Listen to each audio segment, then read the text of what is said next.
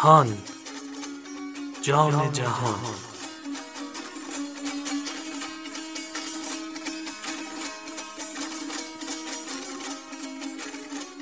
اللهم صل علی محمد و آل محمد.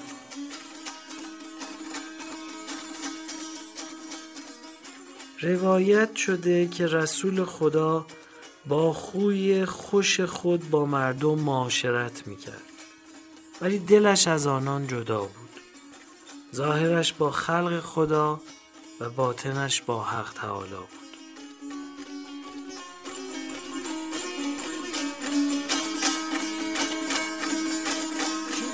سمبول طرف چمن و بلبل قمری چه دیگر چهچه بلبل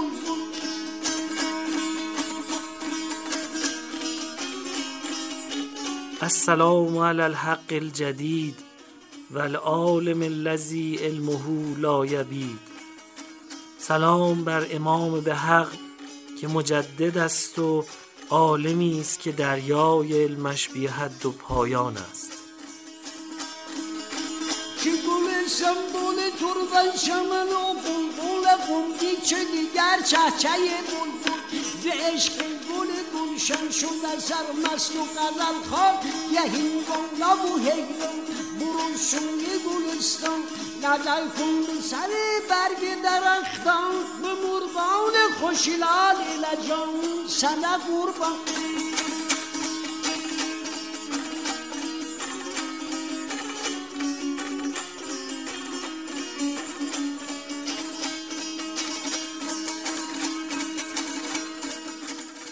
نوشتند جابر ابن عبدالله انصاری از پیامبر شنیده که حضرت رسالت فرمود مهدی از فرزندان من و همنام و همکنیه من است. از همه مردم در خوی و شمایل به من شبیه تر است. او دارای غیبتی است که امتها در آن تحیر پیدا می کنند و سپس مانند ستاره تابان ظهور می کند و زمین را بعد از آن که از جور و ستم پر شده باشد از عدل و داد پر می کند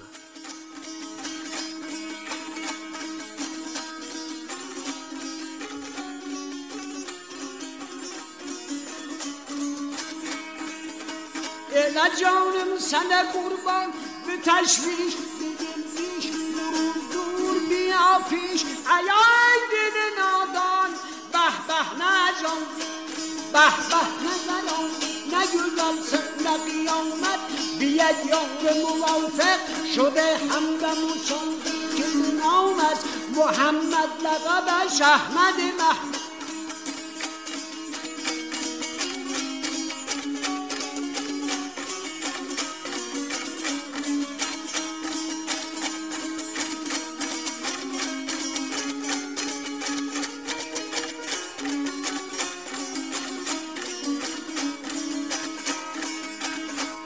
لقبش احمد محمود ابو المنصور کیزد و شنوس شکل کامل ولی امشه تخت سلومی که بود حیدر و سفر وسیل احمد مرسل ابو المعجن و مقداد علی حالی اعلا ولی واله والا زقد قامت رعنا که بود قدرت یزدان اللهم صل على محمد وآل محمد. واسم دعاء زادت واسم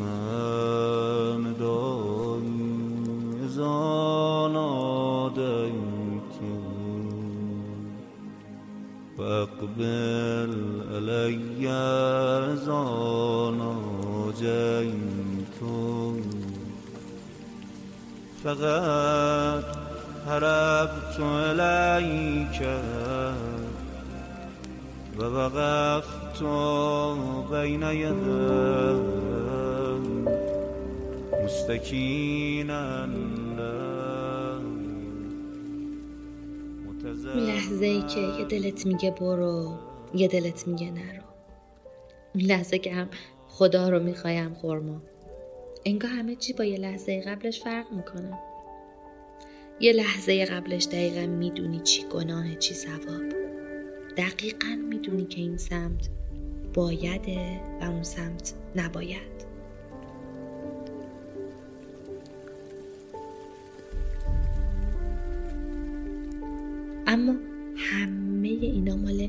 قبل از لحظه که تو آستانه انتخاب ایستادی انگار معادلات اون لحظه با لحظه قبلش فرق می‌کنه. ضرب دو در دو ساده تبدیل میشه به یه معادله چند مجهولی پیچیده.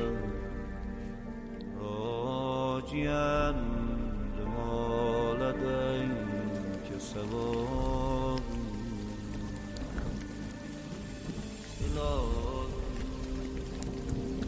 إلهي لم يزل برك علي أيام حياتي.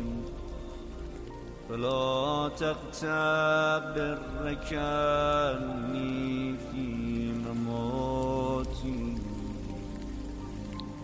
إلهي كيف آيس من حسن نظرك لي؟ پای خیلی چیزا میاد وسط. دیگه نه همه سفیدا به سفیدی قبل میمونه نه همه سیاهیا به قدر کافی سیاهن.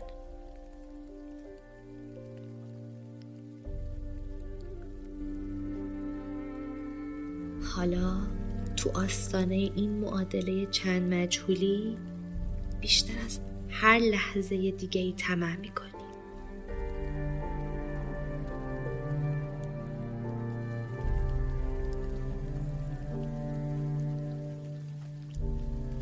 طمع می‌کنی به بخشش اون. اینکه اگه یه جای این معادله سیاهی هم قاطی انتخابت شد اون میبخشه.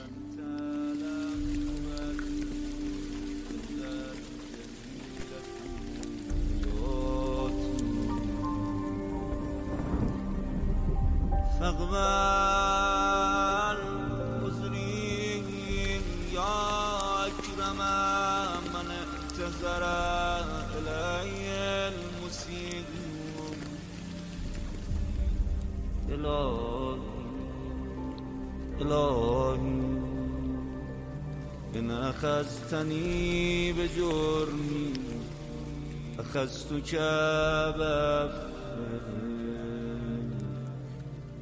وإن أخذتني بذنوبي أخذتك بمغفرة وإن أدخلتني النار أعلمت أهلها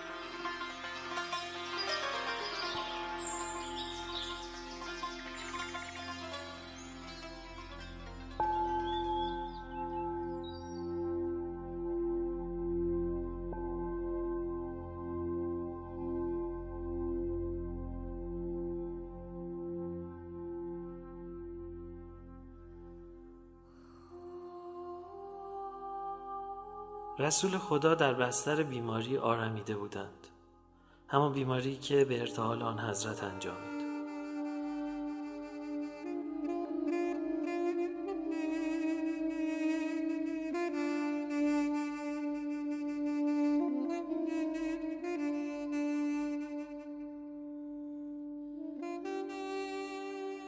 در آن روزها پیامبر به صورت سری و دور از چشم دیگران هزار باب دانش را به روی من گشودند که از هر باب هزار باب دیگر به روی من گشوده می‌شد. اگر مسلمانان پس از وفات آن حضرت از من پیروی می کردند و رهنمودهای مرا می پذیرفتند از آسمان و زمین برکات الهی بر آنان نازل می شد و از نعمتهای آسمان و زمین بهره ها می بردند.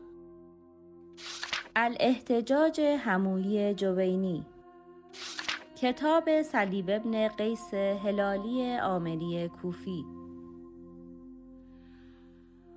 یک روز قبل از اینکه رسول خدا از دنیا بروند سر مبارکشان را به سینه‌ام گرفته بودم.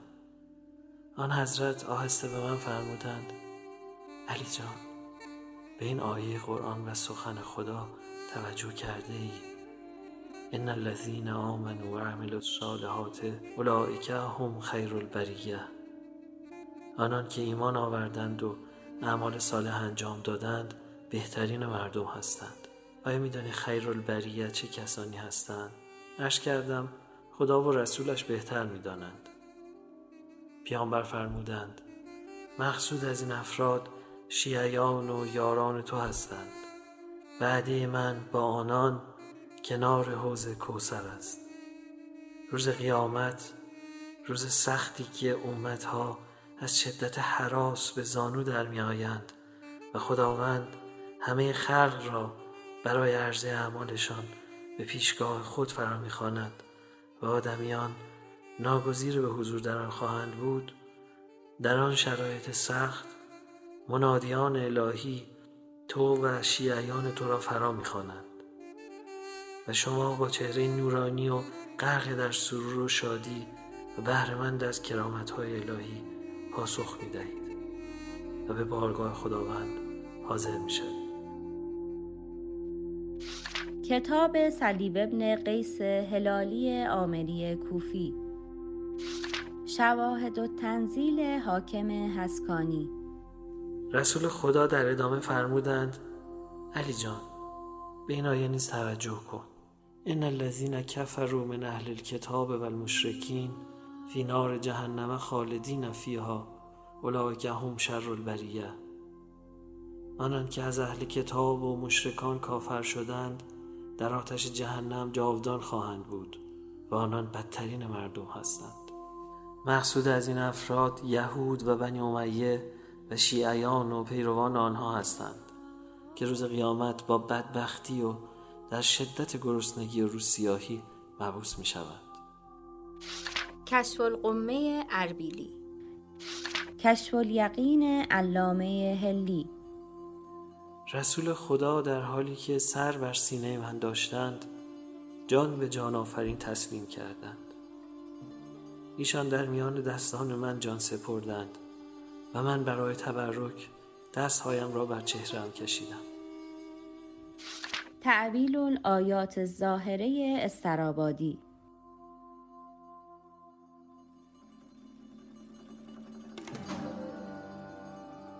مسئولیت غسل رسول خدا با من بود. با کمک ملائکه آن حضرت را غسل دادم.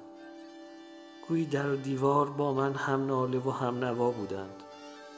فرشتگان گروه گروه فرود می آمدند بندکی بعد پرواز می کردند و باز می گشتند گوش من پر بود از صدای آهسته ملائکه که بر آن حضرت نماز می خواندند تا آنگاه که او را به خاک سپردیم.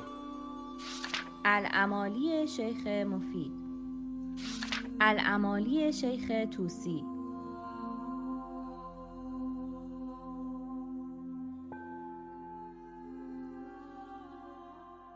هنگامی که قسل رسول خدا به پایان رسید و بدن آن حضرت را با کفن پوشاندم لحظه ودا و آخرین دیدار فرا رسید.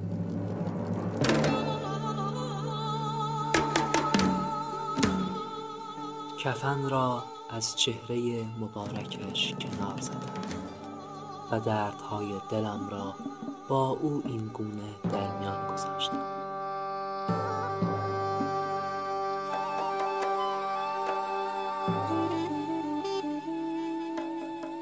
پدر و مادرم فدای تو باد. چه نیکو زندگی کردی و چه نیکو چشم از جهان فرو بستی. با رحلت تو رشته ای گسسته شد که با مرگ دیگران گسستی همانند آن رخ نداده بود. چرا که با رحلت تو رشته پیامبری گسست و خبرهای آسمانی از زمین دریغ داشته شد. نهج البلاغه سید رزی مصیبت فقدان تو چنان بزرگ است که هر مصیبتی در مقایسه با آن کوچک می نماید مصیبتی است که بر همه دلها سایه افکنده و همه را در غم فرو برده است. اگر مرا به صبر و خویشتنداری فرمان نداده و از بیتابی و ناشکیبایی نه نکرده بودی. چنان در فراغ تو میگریستم که اشک چشمانم فرو کرد. هرچند باز هم درد فراق التیام نمییابد و رنج و اندوه هم پایان نمی‌گیرد. و البته این همه در مصیبت تو ناچیز و اندک است. العمالی شیخ مفید. پدر و مادرم فدای تو باد. ما را در پیشگاه پروردگارت یاد کن و در خاطر مبارک خود نگاه دار. نهج البلاغه سید رزی خم شدم و صورت زیبای رسول خدا را بوسیدم. و کفن را به روی آن حضرت کشیدم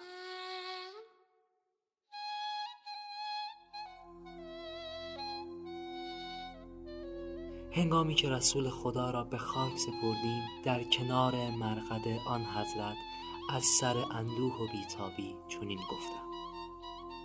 صبر و شکیبایی نیکوست جز در غم از دست دادن تو. بیتابی و ناشکیبایی نکوهیده است مگر در اندوه فقدان تو. مصیبت از دست دادن تو مصیبتی بس بزرگ است و هر مصیبتی در مقایسه با آن ناچیز خواهد بود. نهج البلاغه سید رزی میان همه مسلمانان مونسی جز رسول خدا نداشتم. همه اونس من با آن حضرت بود. به هیچ کس مانند او نزدیک نبودم و به اندازه او اعتماد نداشتم. ترین و نزدیکترین فرد به او بودم و او یگان پناهگاه من بود. با رحلت رسول خدا آنچنان غم و قصه بر سر من فرو ریخت که اگر آن همه بر کوه ها فرود می آمد تحمل از دست می دادند.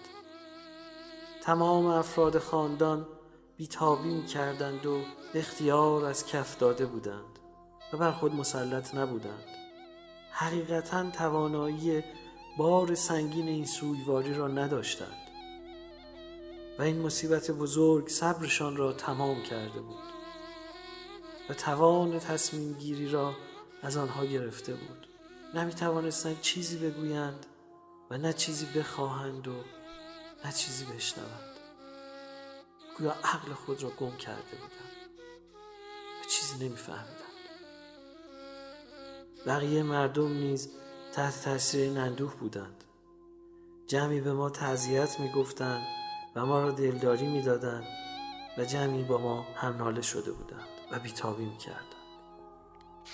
الخصال شیخ مفید. الاختصاص شیخ مفید. این میان تنها من بودم که انان صبر از کف ندادم. بر خود مسلط بودم. سکوت پیشه کردم و مشغول اجرای اوامر رسول خدا درباره غسل و کفن و نماز آن بزرگوار شدم. بدن مبارکشان را به خاک سپردم. و سپس به دستور آن حضرت گردآوری حیات و سوره های قرآن را پی گرفتم. ارشاد القلوب دیلمی. عشق های فراوان ناله های جانسوز سوز دل و بزرگی مصیبت مرا از انجام این وظایف باز نداشت. تا حق واجب خداوند و رسولش را ادا کردم و آنچه به من فرمان داده بودند به پایان رساندم. و با بردباری و دوراندیشی همه آنها را متحمل شدم. مناقب آل ابی طالب شهرآشوب مازندرانی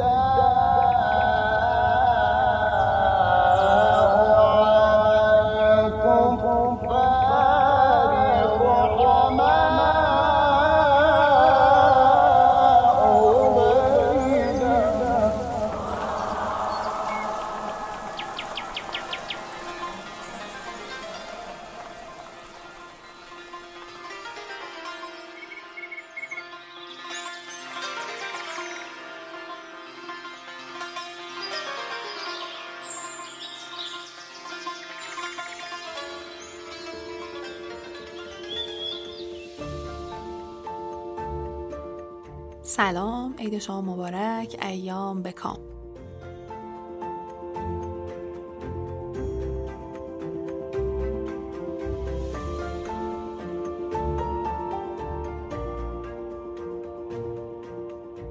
ما در این ده قسمت مربوط به میلاد امام زمان علیه السلام می‌خوایم چند شب رو اختصاص بدیم به مبانی تصرف در وجوه شرعی.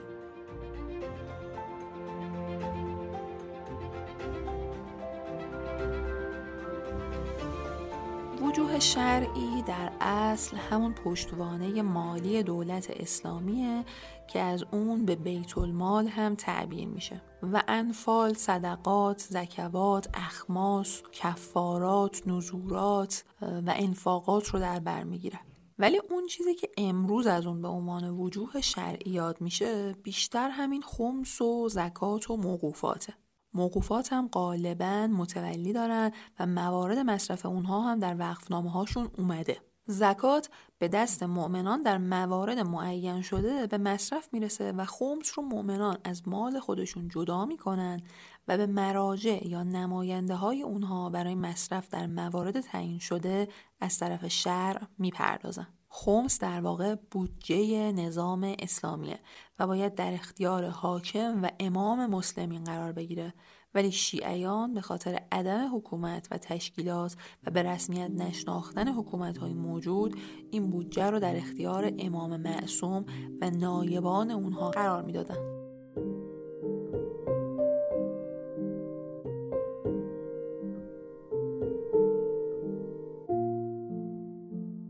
در زمان غیبت آرا گوناگون شد و مبانی متنوعی در جواز اخذ اون از طرف صاحب نظران به نام شیعه ارائه شد. ما در این چند شب تلاش می‌کنیم که جواز تصرف رو نقد و بررسی کنیم و در نهایت اونچه که به نظر این مقاله رسیده رو به شما گزارش کنیم.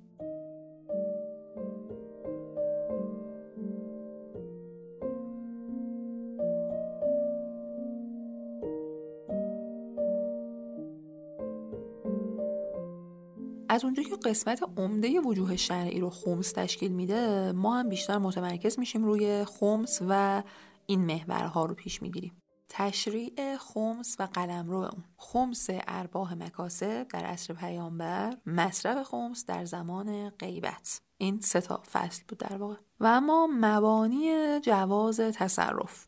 یکی علم به رضایت امامه. دو صدقه دادن از جانب امامه. سه ولایت بر اموال قایبانه چهار ولایت در امور حسبیه. و پنج حق حکومته.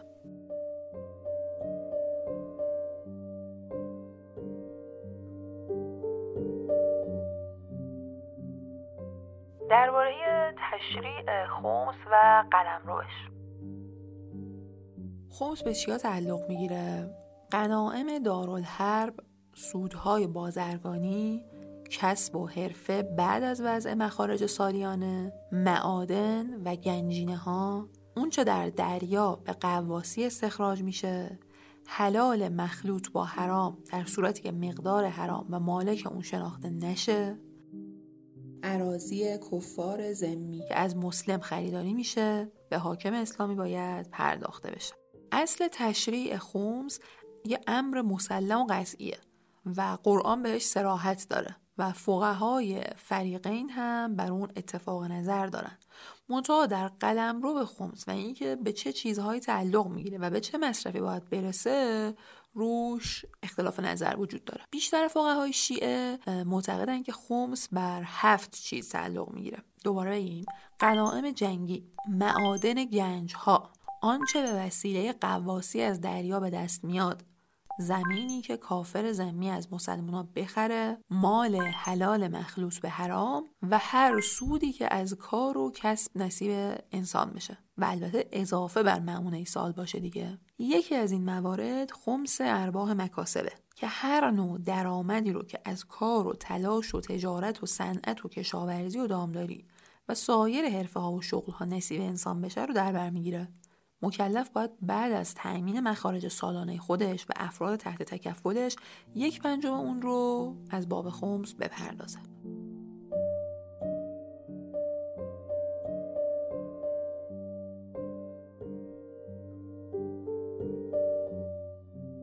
های عامه نوعا خمس رو محدود به قناعم جنگی می‌دونن و به خمس ارباح مکاسب اصلا معتقد نیستن. مستندشون هم آیه وعلمو انما قنمتم من شیء فان الله خمسه هست. اونا واژه قنیمت رو قنائم تو جنگ معنی کردن و شعن نزول آیه رو که ناظر به قنائم جنگ بدره معید اون گرفتن.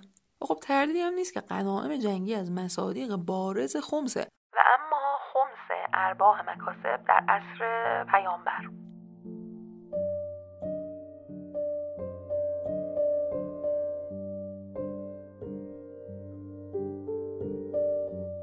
در اصل ثبوت خمس تردیدی نیست. حالا ما دیگه وقتی میگیم خمس منظورمون اینجا ارباح مکاسب هست.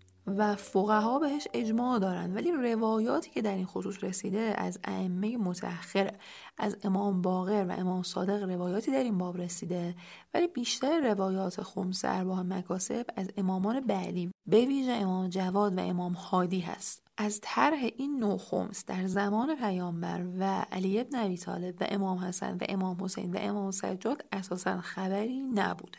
و روایاتی از این امامان و ائمه بزرگوار نداریم. علاوه بر این تاریخ هم نشون نمیده که پیامبر و علی ابن ابی طالب این خمس رو از مسلمون ها گرفته باشن. به خاطر همینی شبهه پیش اومده که اصلا در صدر اسلام واجب نبوده بعدا واجب شده یا چی؟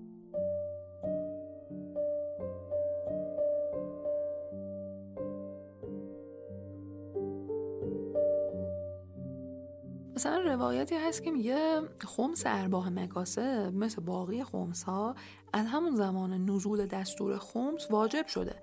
ولی از اونجا که سالهای اول مسلمون ها فقیر بودن و توی دست بودن و چیزی نداشتن باید زمان میگذشت تا این حکم رو بشه اجرا کرد. مثلا یه نقل دیگه هست که میگه با توجه به اینکه جنگ ها زیر نظر پیامبر بوده در زمان حیات پیامبر و به فرمان خود حضرت بوده و از طرف دیگه صریحا سران قبایل رو از جنگ و خونریزی و قارت برحضر می داشتن میشه نتیجه گرفت که مراد از مقانم در نامه ها و روایت هایی که هست قنیمت جنگی نیست بلکه مطلق فایده است که خمس ارباح مکاسب رو هم در بر می‌گیره. اینا استدلال هایی هست که داره میگه در زمان پیامبر هم خمس ارباح مکاسب رو می‌گرفتن ایشون. مثلا یه مورد دیگه هست که میگه خمس حق حاکم و بودجه حکومت ائمه وقتی دیدن حاکمان نالایق و فاسد بنی امیه و بنی عباس بر مستر امور نشستن و همه کارا از جمله بیت المال رو در اختیار گرفتن خمس ارباح مکاسب رو مقرر داشتن که این حق اونها بود و برای تشکیلات و نیازهای شیعیان و ترویج دین خدا ضرورت داشت. یعنی بنا بوده که این به حکومت نرسه و به دست ائمه برسه فقط.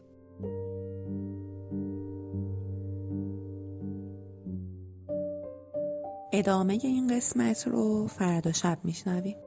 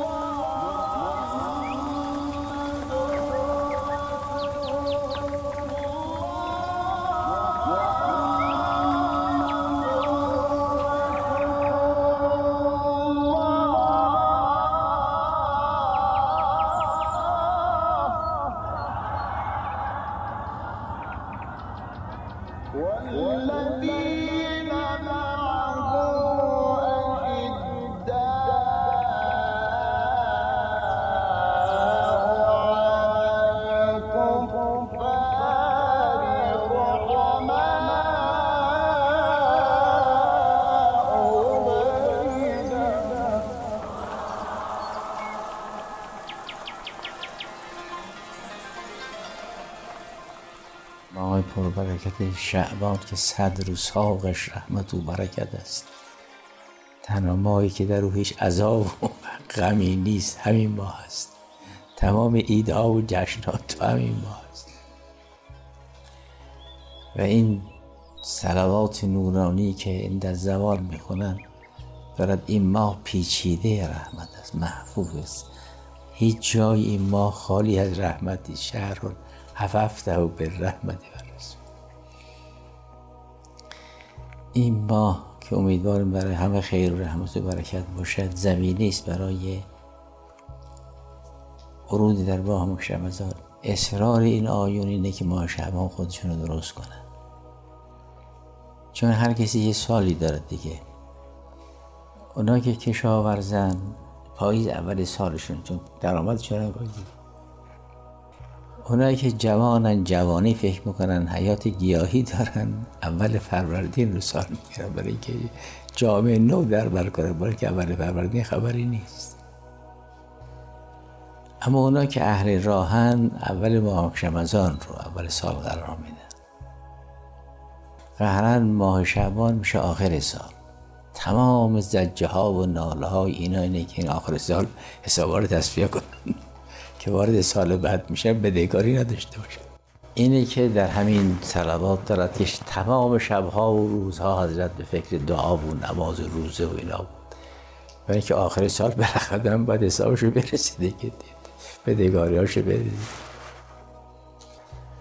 و جناب حافظ که میگد ماه شعبان مده از دست قده کن خورشید از نظر تا شب عید رمضان خواهد شد اینا اشکال می‌کردن به حافظ که خب اگر منظور از این می می حقیقی معنوی است خب ماه رمضان که فصلشه که چرا ایشون میگه ماه شعبان مصرف بکن ماه شعبان مده از دست قدر کن خورشید از نظر تا شب عید رمضان شد. سرش اینه که ماه شعبان آخر سال است آخر سال دیگه جایزه ها رو میدن دیگه. ماه مبارک رمضان خبری از جایزه نیست ماه کاره.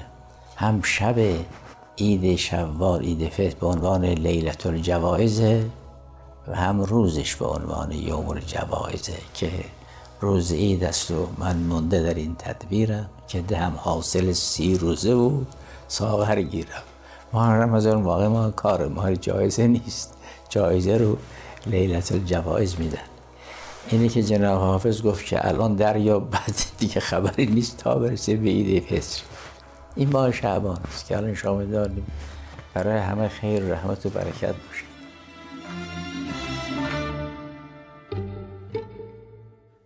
فصل هفتم هان که به میمنت ماه مبارک شعبان و میلاد فرخنده امام عصر علیه السلام پانزده شب میهمان گوشهای شماست به همت گروه پادکست های همیشه در میان تهیه میشه و شرکت دادگستر عصر نوین های وب صاحب امتیازش هست.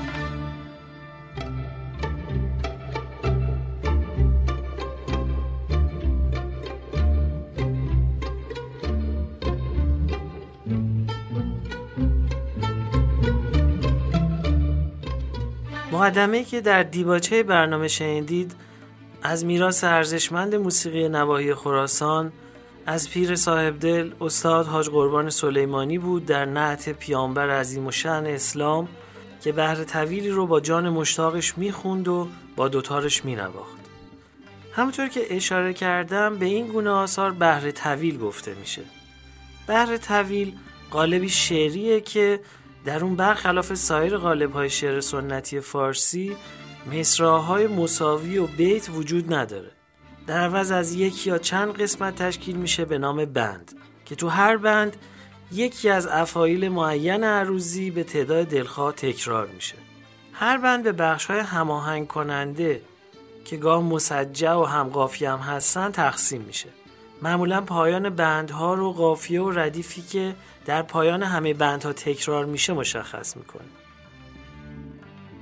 بحر طویل یه نوع تفنن ادبی بوده که از دوره صفویه در فرهنگ ما مرسوم میشه و باید بگم که در محاورات و تعذیه ها و مدیه سرایی ها هم ازش استفاده میشه.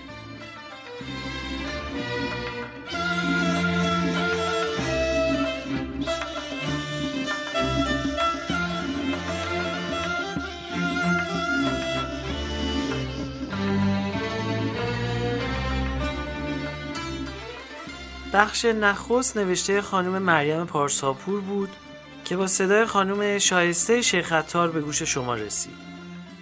علی از زبان علی دستاورد آقای محمد محمدیان بود که زندگی و زمانه مولا به روایت خودشون است. و گزارش کتاب توسط خانم زهرا شمیرانی انجام شد. پایان بخش برنامه مصنوی افشاری خواهد بود با آواز استاد محمد رضا شجریان که به گونه پرسخانی اجرا شده. برای کسانی که دوست دارن بیشتر بدونن میگم که پرسخانی یکی از فرمهای خوانندگیه که دراویش و اهل دل برای پند و اندرز دادن ازش بهره میبردن. و با برگزیدن اشعار زیبا با مزامین توحیدی اون روحین پرسه زدن در کوی و برزن و بازار برای مردم ترنم می‌کردن و میخوندن.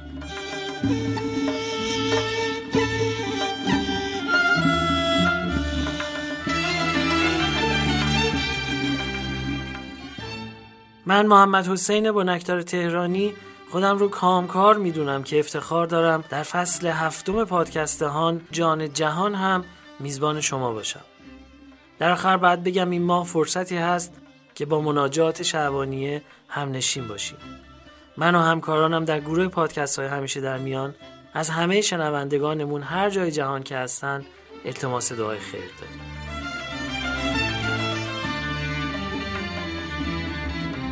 گر عارف حق بینی چشم از همه بر زن چون دل به یکی دادی آتش به تماشا را بر روی نکو بخشا هم دست تمنا را بر گیسوی پرخم زن.